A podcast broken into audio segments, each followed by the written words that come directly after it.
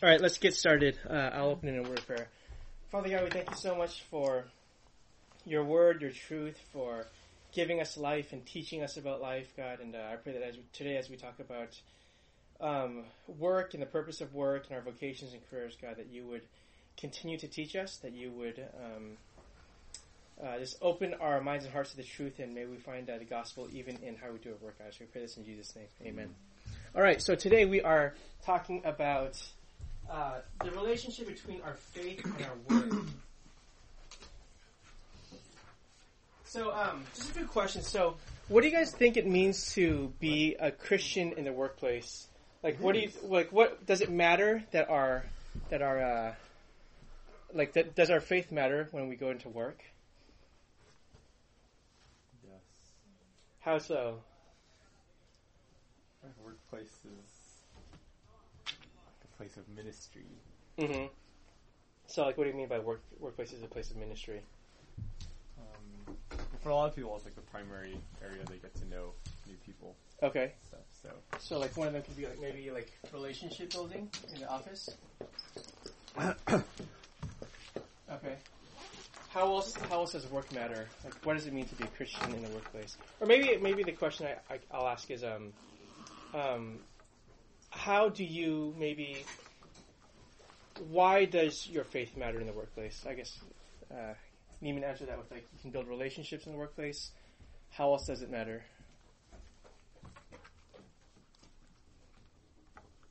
um, like work ethic, like integrity. Okay.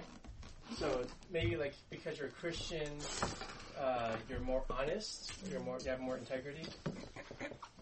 Okay. And how does that? Why does? How does that come out?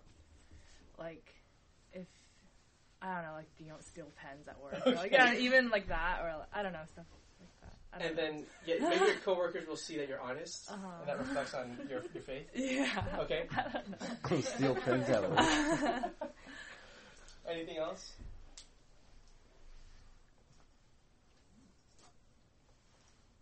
Well, if we're we're like secret agents to like spread the gospel, so that's Uh-huh. like our our place to be like behind enemy lines, Okay. sort of. So maybe like it's our mission field. yeah. All right. Anything else? Okay, these, these are good. I um, as as we think about what it means to be Christian in the workplace, if you think about it, how how many hours do we spend in uh, in church and small group and whatever else during the week? Any estimates? Five hours, maybe.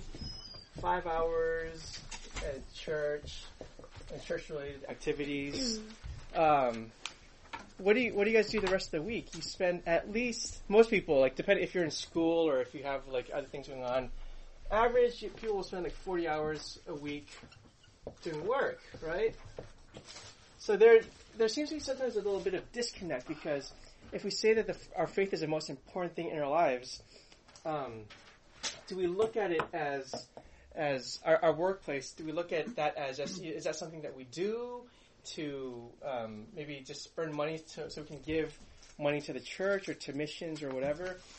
Um, and I think that as as Christians, we need to really think about why it is that we work, what is the purpose of our work, and how does this all fit into um, our our place in the kingdom of God? My um, when I when I was in seminary, uh, just actually my last my last semester there, who has an iPhone? You, you guys all have an iPhone, right? My my professor was telling me about someone in his church who he's the president of a company that makes the aluminum bumpers, um, and he. What's up, guys? Aluminum.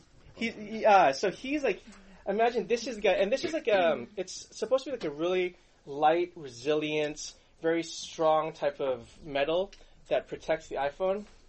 And the president happens to be a Christian, so he's a Korean guy. He he uh, he grew up in the church, and he makes so much money. He makes tons of money, and and as he was as before he like got into this, uh, his his parents were telling him like he grew up in the church, and his parents were telling him, you know, like if you really want to do something like for God, what do you do? You you become a missionary or you become a pastor.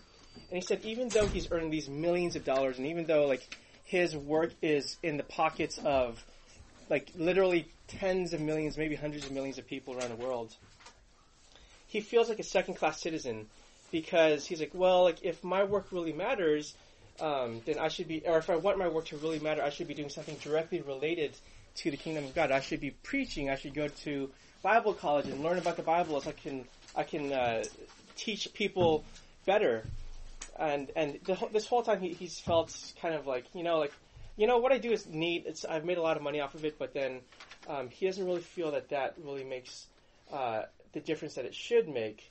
So and I think that sometimes we just think in terms of you know I work my own job, and uh, what really, if I really want to make a difference, if I really want what I do 40 hours a week to matter, then I need to go to seminary and I need to go to school and I, I need to become a pastor or a missionary, or I need to, or maybe the second best thing that I can do is maybe I can earn a lot of money so I can give to those causes.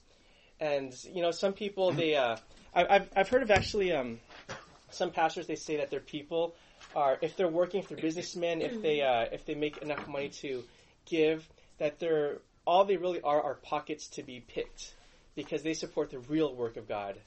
So I want us to maybe think about is that really what work entails? Is that really what work comes down to for us, or is there something more to that? So um, over the this week and next week, we're going to talk about the purpose of work. I'm going to pull this table back just a little bit so we can give them a room. Thank you. Yeah, there you go.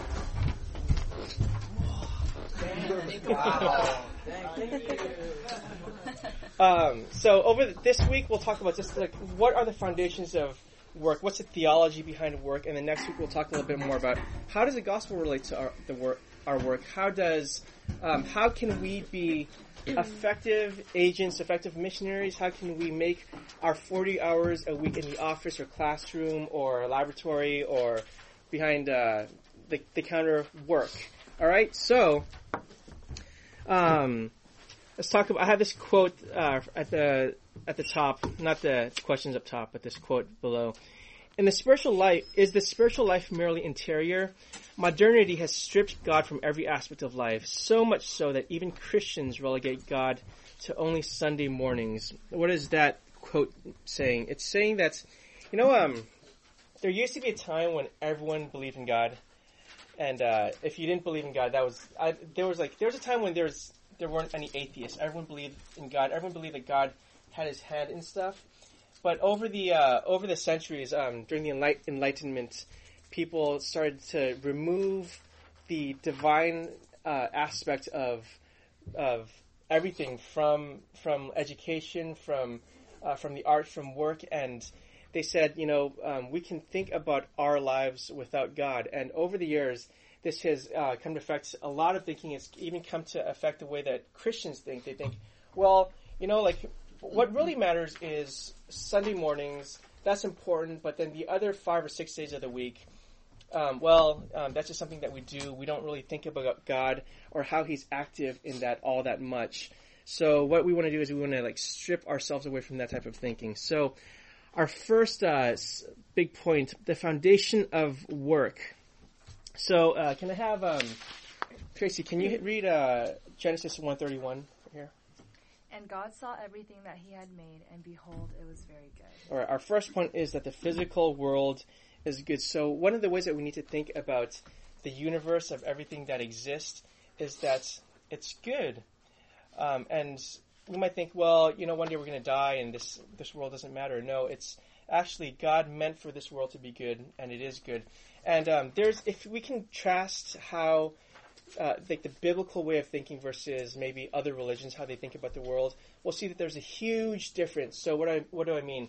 There are um, accounts of creation in other religions where uh, where the the universe was the was the result of gods going at each other and out of conflict maybe uh, someone died and then out of that death uh, the world was created or the universe was created it was out of um, fighting it was out of conflict that the universe was created um, and there are multiple accounts in different religions of how the world was created and uh, almost every single one of them says that it was because there was some type of fighting. It was because of some um, disastrous result that the world, that the universe was created. So here comes this thinking that says, well, if this, if the universe, if this world is created out of conflict, um, then this world is bad. The physical aspect of the universe is bad. That's why, that's why you know there's death, and that's why there is um, so much tension and strife uh, in the world. But what, is, what does the Bible say? The Bible says that God saw everything that He made, and it was very good. So the Christian account of creation says that the world was created out of the goodness of God. Uh, it was the everything that we see is comes from the overflow of the joy within the Trinity, and it's like I kind of uh, think of the image that comes to mind is you know if you ever shake up a can of soda, and then like if you open the top, like everything explodes and like the soda gets all over the place. This is kind of an imperfect, uh, imperfect illustration, but I think in terms of just the, within the Trinity, the Father, the Son, and the Holy Spirit, there's just so much joy and happiness, and um, out of that sprang sprang goodness, the good creation. Um, that that what we see uh, is a result of happiness and joy, and this is the Christian account of creation. So, when we think of the physical world, we think, okay, so if we really believe as Christians that the world is good, then that should maybe set the train tracks for where we're going. That, you know, maybe it's not so bad that we work the, the earth. All right? Um, next one is this uh, God worked and he continues to work. Carissa, can I ask you to read Genesis 2, please? Thus the heavens and the earth were finished, and all the host of them. And on the seventh day God finished his work that he had done, and he rested on the seventh day from all his work that he had done. So God blessed the seventh day and made it holy, because on it God rested from all his work that he had done in creation. All right, thanks. And then Neiman, can I have you read John 5, please? Jesus answered them, My Father is working until now, and I am working. All right, thanks. So we see that God works. I'm going to get again. I'm going to refer to um, like history from years ago, um, centuries ago, um, millennia ago, where people thought, you know, work is bad. They would think, you know, if if what really matters is um, is you know if if the world were perfect, then you, we would not have to work. And philosophers from years ago, they would say, you know, what's really noble, what's really dignified, is not um, doing work, but it's sitting around to think about the higher things in life. It's to maybe just sit down and meditate. Maybe we can pray to the gods, and this is what really matters. If if uh, if I were just to work, if I were just to you know make pizza, or if I were to fix cars, that is that kind of work is it's not as honorable, it's not as dignified. But we see that if God, what does God do? God works. So if God is someone that works, then that should set the set set the uh, kind of set the pattern for how we think about work. So if we notice, you know, if um, if you were to if you were a deity, um, and if you were to send someone to save like the people on Earth, what like how would you think about you know saving those people? You might think, I'm going to send this regal, majestic um, demigod to to save save these people on Earth. And what's he going to do? He's going to come down. He's going to rule the world. He's going to he's going to wipe all the bad people away and save all the good people. And he's going to be king. And he's just that's everything's going to work out like neatly and. But what does Jesus come down as? What is he? wh- What was his occupation when he uh, was living on this earth? Carpenter. He was a carpenter, right? Jesus worked with his hands. So it's so um, it's so neat to see how God thinks about the world. He thinks the world is good, work is good, and when he came down as a human being, he was someone that worked with his hands. He created stuff with his hands. All right, any questions or comments at this point? All right, we'll go on. God's design for work. All right, God uses means to an end. What do I mean by that? I mean that. Um, well, well, we'll read the passage and then I'll uh, explain more. Jeff, can I have you read um, Genesis one twenty eight, please? And God blessed them, and God said to them, Be fruitful and multiply and fill, fill the earth and subdue it, and have dominion over the fish of the sea, and over the birds of the heavens, and over every living thing that moves on the earth. Thanks. And Kara, can I have you read Genesis 2, please? The Lord God took the man and put him in the Garden of Eden to work it and keep it. All right, thanks. So God, when He created this world, He could have, He could have created, you know, he's, if He if He wanted, you know, um, if, if He wanted a, a ton, like a lot of people to to just uh, exist, He could have just created millions of people, billions of people like that exist on the earth now, right? But then, what does He tell? What does He tell? Um, tell Adam in Genesis 1:28. He tells him, "Be fruitful and multiply, and fill the earth."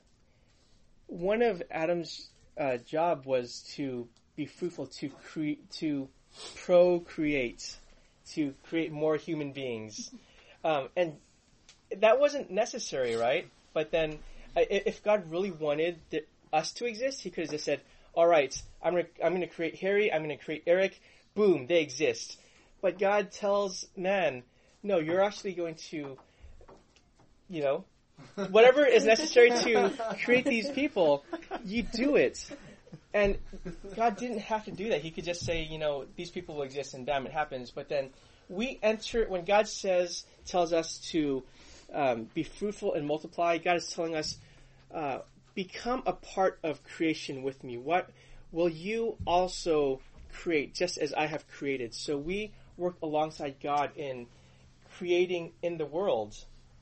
Um, he says, uh, and subdue it and have dominion over the fish over and, and over the birds of the heavens and over every living thing that moves on the earth.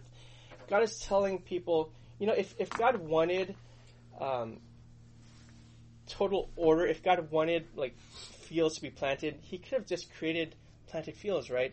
But He gives man the privilege of working alongside God and doing the things that God has enabled them to do. So we see that work is something that that we all should be a part of. And notice God tells uh, tells this to God tells man to work before the fall. So the fall happens later on. So so work is not the result of of sin. We don't have to. I mean, if we think in terms of um, of uh, work, you know, like if you go on a vacation, what do you want to do? Relax. You want to relax, right? You want to sit in front of the TV or you want to sit on the beach and you don't want to do anything. But what do you do? You, uh, or, uh, so that's, that, that's our idea of paradise. Our idea of, um, just living life well is to not work. But God says, well, even before the fall happened, God says work is good and God wanted man to work. So God, uh, when I say that God uses means to an end, I, I mean that God could have created the world as is. He could have created um, whole cities with the skyscrapers and with buses driving around. He could have done that, but he didn't. Why? Because he gave man the privilege of working alongside him to create cities, to create um, skyscrapers and buses and stuff like that. So God uses means, meaning us. God uses people to bring about culture and civilization. Um, and God works through all people. Um, Sandy, can I have you read Acts 17, please? He himself gives to all mankind life and breath and everything, that they should seek God, and perhaps feel their way toward him and find him. Yet he is actually not far from each one of us, for in him we live and move and have our being, as even some of your own poets have said, for we are indeed his offspring. All right, thanks. So God works through all people. So when I talk about us thinking about work in a maybe um as as believers, like we should think about how our work matters, but then we don't want to limit significant, honorable, dignified work to only believers.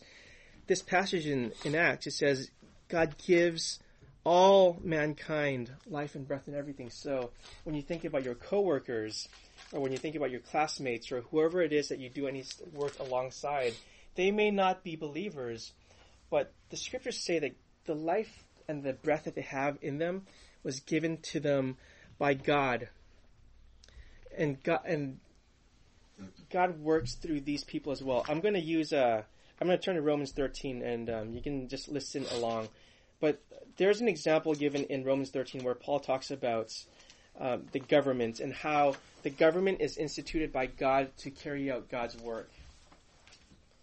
Um, actually, if you want to turn there, you can turn with me. I'm tr- going to Romans 13, or you can just listen along. Um, so I'm going to read uh, about seven verses.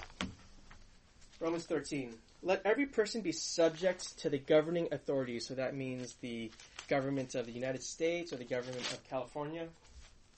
For there is no authority except from God, and those that exist have been instituted by God. Listen to that. Those that exist have been instituted by God. So governments are instituted by God. Therefore, whoever resists the authorities resists what God has appointed, and those who resist will incur judgment. For rulers are not a terror to good conduct, but to bad. Would you have no fear of the one who is in authority? Then do what is good, and you will receive his approval. For he is God's servant for your good. God is saying that those in, go- in governments, those President Obama, or the government, or the, the governor of California, these people are servants of God because they do the work of God. But if you do wrong, be afraid, for he does not bear the sword in vain, for he is a servant of God, an avenger who carries out God's wrath on the wrongdo- on the wrongdoers. Therefore, one must be in subjection not only to avoid God's wrath, but also for the sake of conscience. For because of this, you also pay taxes. For the authorities are ministers of God, attending to this very thing. Listen to that again. Authorities are ministers of God.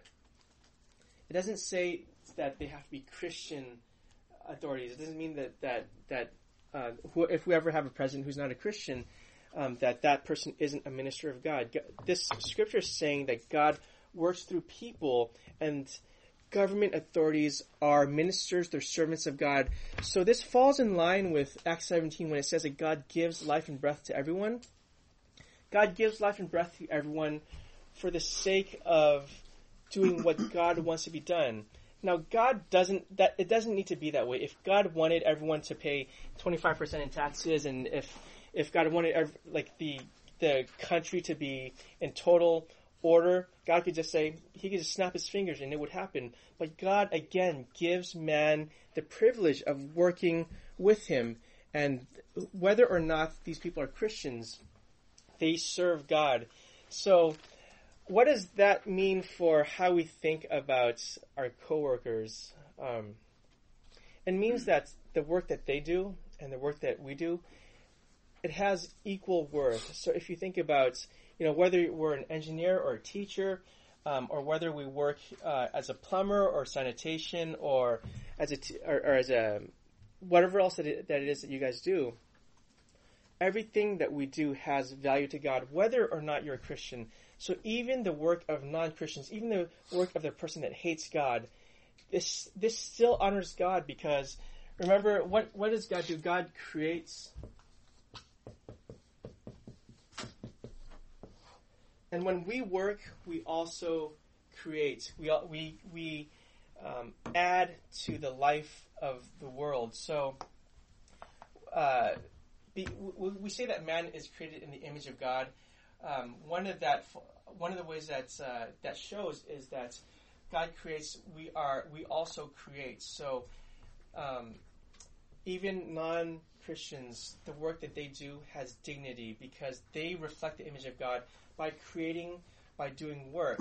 so this creates a uh, something pretty radical for in terms of how we think about other people.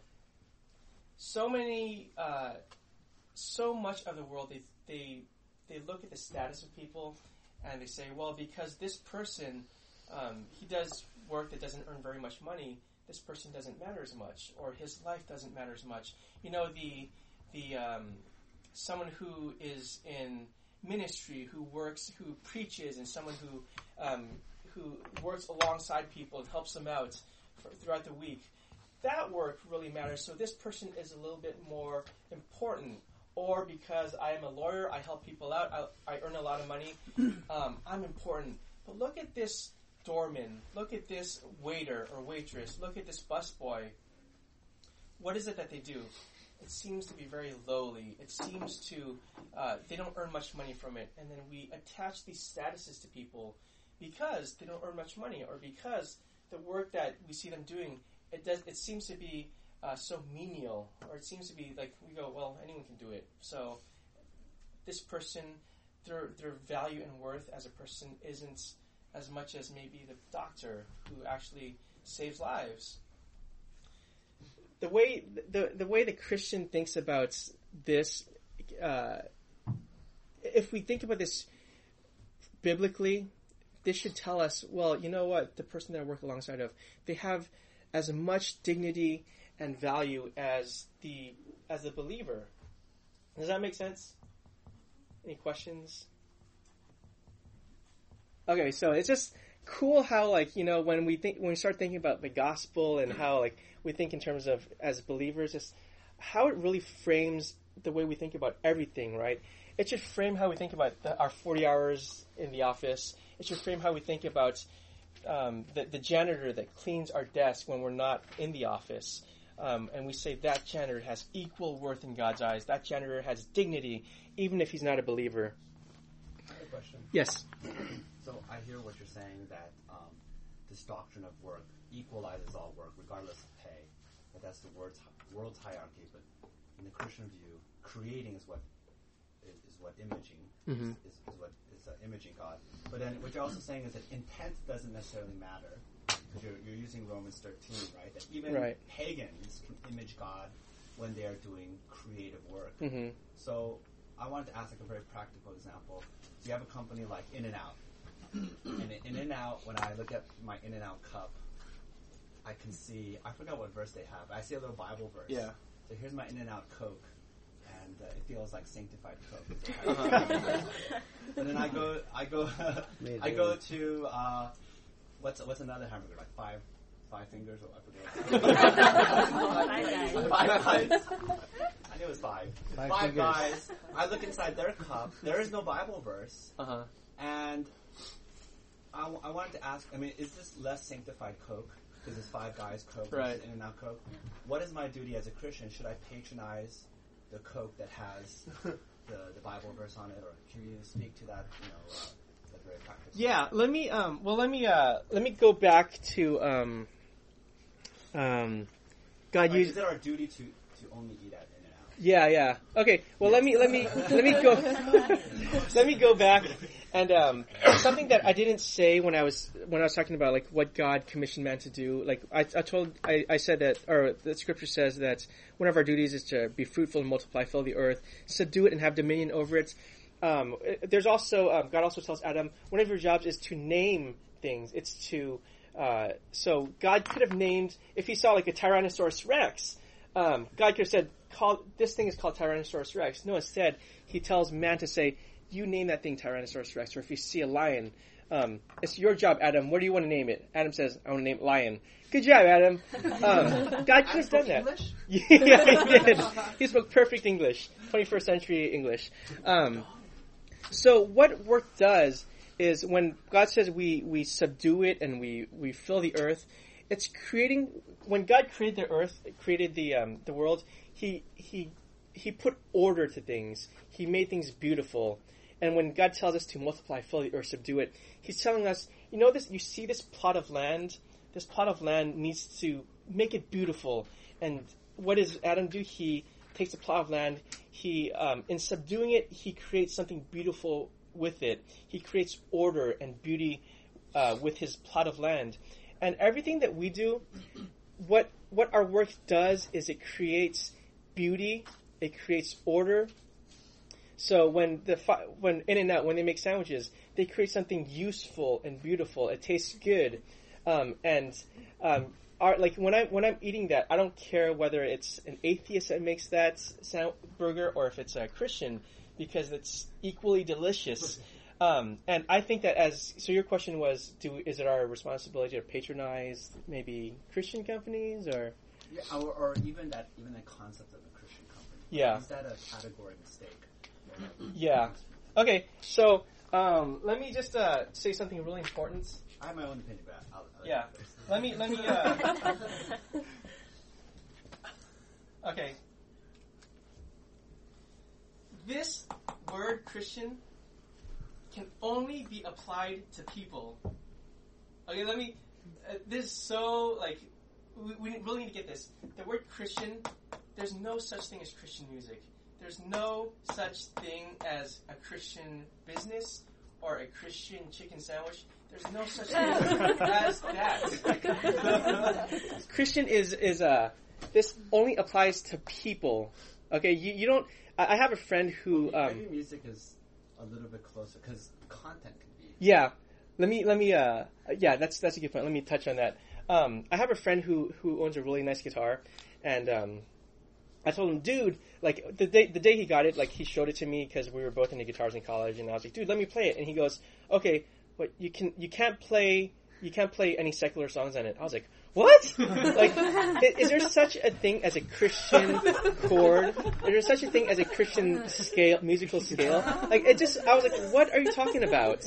I was like, oh, you know, like you can only play worship songs in it. Okay, that that I make that makes more sense. But there's no such thing as um, Christian. There's no such thing as a Christian like tempo, um, and there's no such thing as if you know the the the In-N-Out founders. I, I guess they were Christians.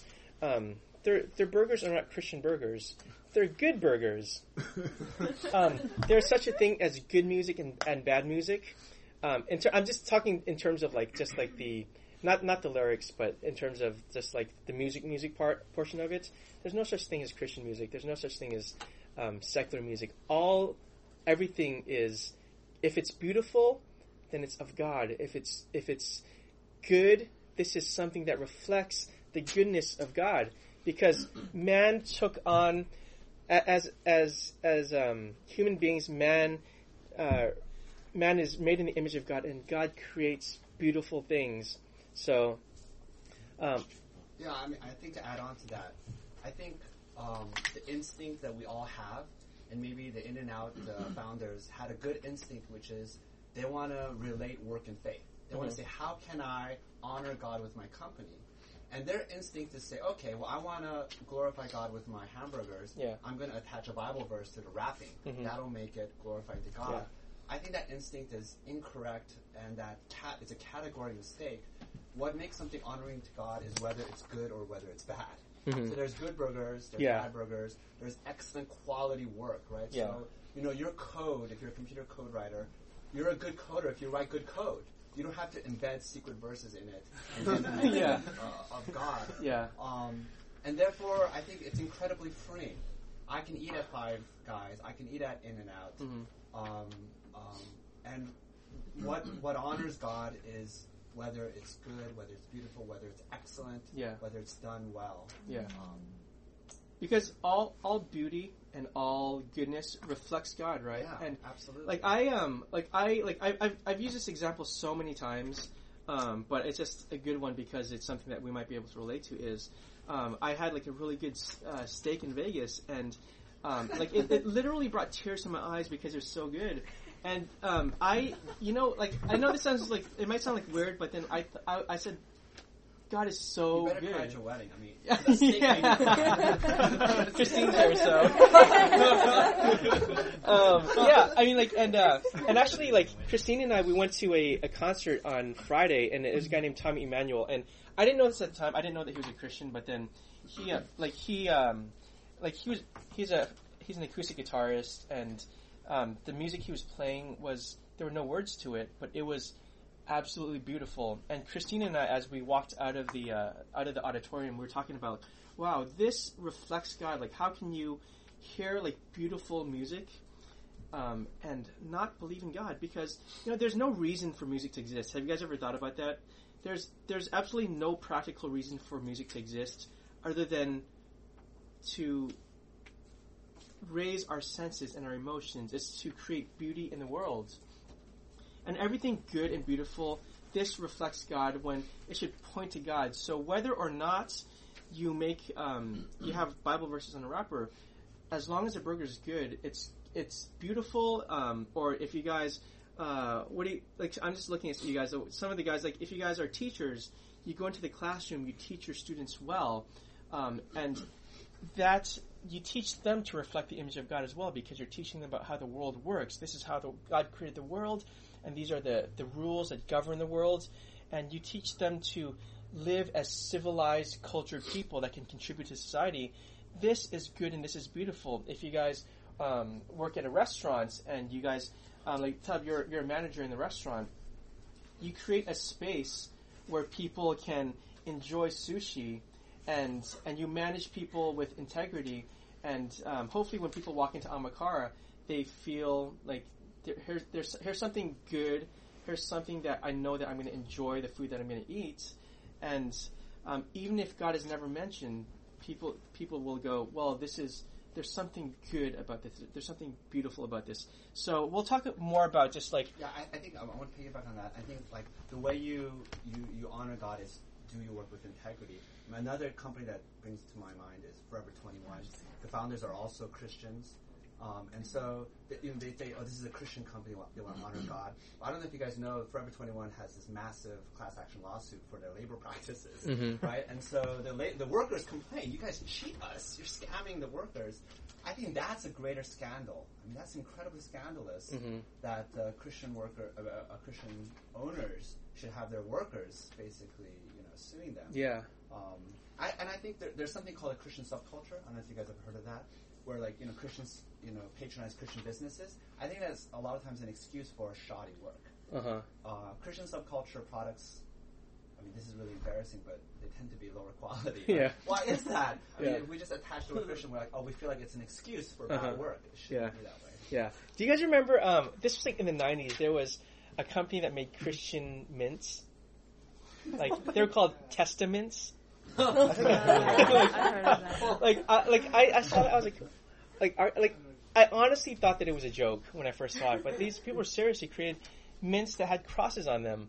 I was like, wow. Like, I mean, just like I like I want I want Mentos or I want Tic Tacs. Like, I'm not gonna buy this just because because there's like a cross on it. Like this exactly the Christian subculture because we retreat and we think that there's a difference between what we do and what the unbeliever does. And the Bible says no. We all the the work of of the person who works at Cadbury is just as important as the person who works at the Christian Mint Company.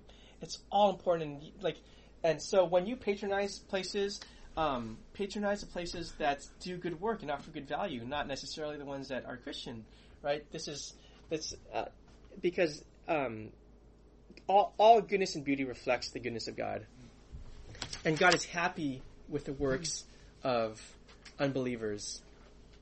All right. Um, so um, be- the believer's call to work. Um, 1 Corinthians 7 7. Uh, who did I stop at? Uh, Ashley, can you read um, 1 Corinthians 7 7, please? I wish that all were as I myself am, but each has his own gift from God, one of one kind and one of another. All right. So here's Paul talking to the Corinthians, and Paul is saying, "I am going around as a missionary. I'm planting churches, and you know, it, it's we might think, well, um, Paul, he does such important work. He should tell other people to do the same work that he does. But Paul says here, um, I do my own thing, and if you are a plumber." Once you become a Christian, that doesn't mean that you stop doing plumbing and you go into ministry. It says, Paul says, um, you're gifted with certain talents and gifts, you should continue in those things, one of a kind and one of another. I have this quote here. The doctrine of vocation undermines conformity, recognizes the unique value of every person, and celebrates human differences. But it sets these individuals into a community with other individuals, avoiding the privatizing, self-centered narcissism of secular individualism. A believer is called um, for for those of us in this room.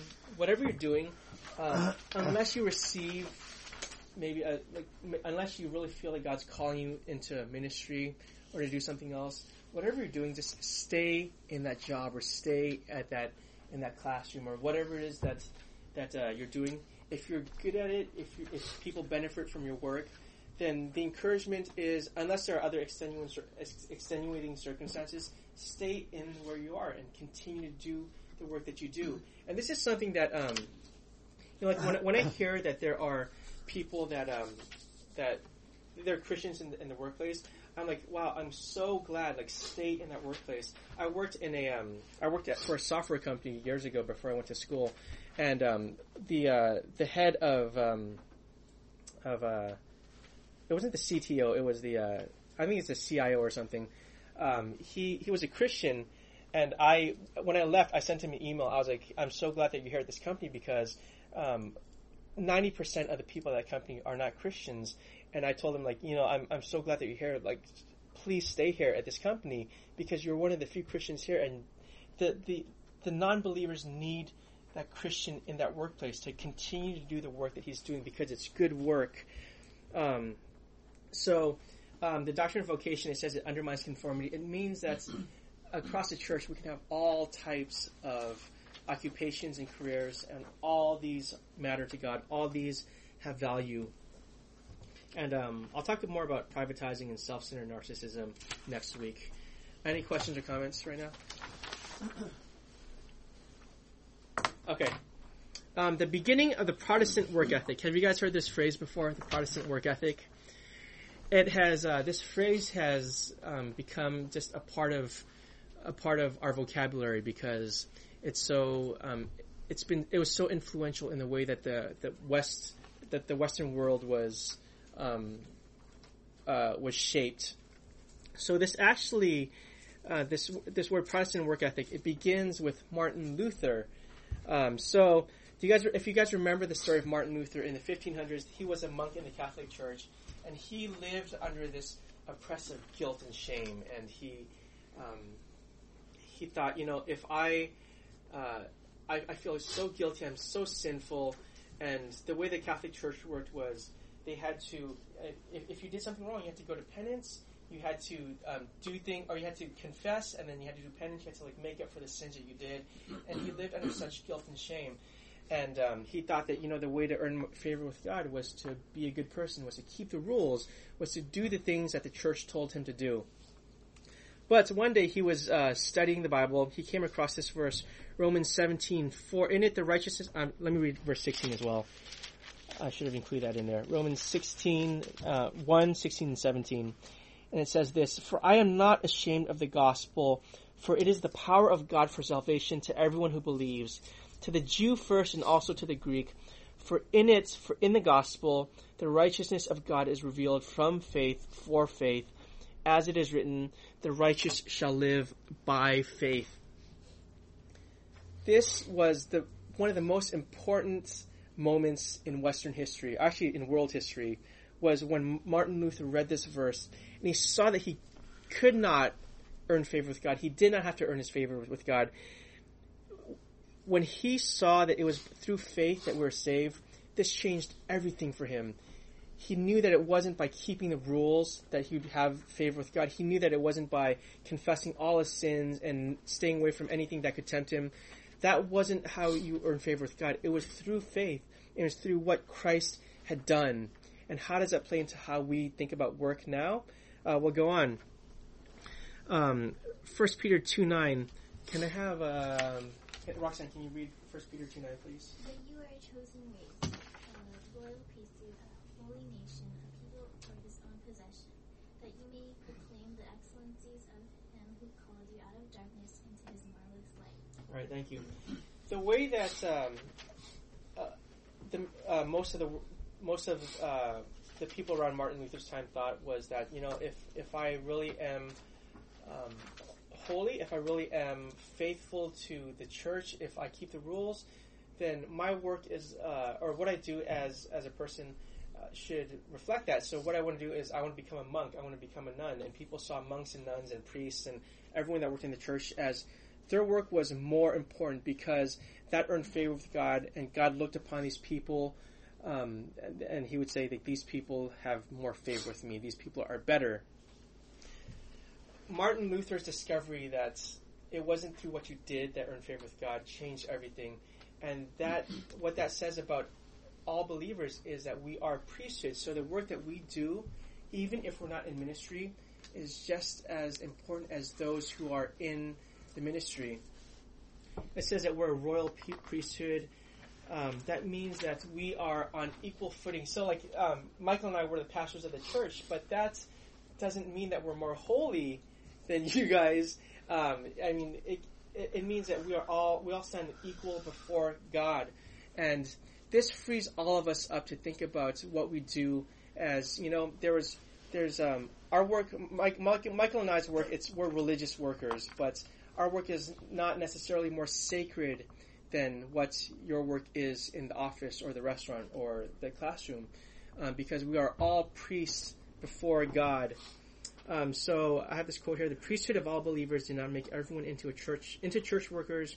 Rather, it turned every kind of work into a sacred calling. And I'll end here. We'll we'll go into the distortion of work next week. But um, everything that we do is sacred because it reflects the image of God. So think about what it is that you do. And the way to think about how your work matters to God is think about how does my work bring, create beauty and order in the world. So it's it's easy to say um, like the farmer. The farmer he creates um, food for people to eat, and this is necessary for people to live. And by doing so, the farmer is doing the work of God. If you're a programmer, you're creating software that helps people, and this reflects uh, the image of God because people are being helped by it. The world is set into order because of it. Um, if you guys, whatever else it is, I mean, do you guys want to throw anything out there that might uh, you're I not sure about how it works? issues of like integrity, right? Yeah. Or uh, justice. I think a lot of times you come up um, with the problem that your company's doing dishonest Mhm. practices, and then I think what it means to be a Christian worker at that moment is: do you have the courage to be honest, to be integritous, Mhm. and say no? Are you willing to be fired? Right. Um, I think you know this is the real test, not whether you know you'll uh, write "I'm a Christian" on my T-shirt. Yeah. go work or something. Yeah, and we'll, we'll talk about more like the practical aspects of being Christian in the in the workplace Okay. next week. But yeah, that's a really good point. It's um so any questions or comments before we close out? So I think my main takeaway is just for us to think about like just work matters to God, and work is not bad. Work is good, and our jobs, um, whatever it is that we do, these things matter to God because they create value for people because they make the world um, more structured and ordered and beautiful. And um, so think of it in, in, in those terms. And when you walk into the office tomorrow, um, don't go into dreading dreading it, saying like, "Oh, like I shouldn't have to work. Work sucks," and you know, work, my work doesn't matter. Um, everyone does work that matters to God. And uh, so be encouraged by that. I know that there are times when, you know, like I, I, I used to work. I worked for like five and a half years before I went into school, went back to school. And uh, there were times when I'd be like, I hate being here. There, there's no reason for me to be here. Like the work I do, like I hate it, and um, I don't see how it makes any difference. But then, um, if we think about it biblically, we'll go, you know, my work really does matter. And we'll talk more about that next week. And we'll talk about some of the practical ways in which we can be a Christian in the workplace and how we can glorify God through our work. All right? Cool. All right, let's pray. Father God, we thank you so much for um, the beauty and for um, for hamburgers that taste delicious and um, teachers that teach well and for engineers that do their, do their job and make the world a better place. And uh, for all of us here, God, I pray that we would not um, just think about our, our time in the office or whatever it is that we do during the week as wasted, but as something that is good and beautiful and that you've given us a privilege of, of doing so. God, I pray that you would um, turn us into uh, people grateful for what we can do and um, and I pray that as we uh, uh, think about this, that we would uh, continue to become um, better workers, God. So I pray for these things, and I pray for our service in a few minutes that you would be in the place, receiving worship and honor from us, God, and may you be the center of everything that we do. We pray this in Jesus' name. Amen.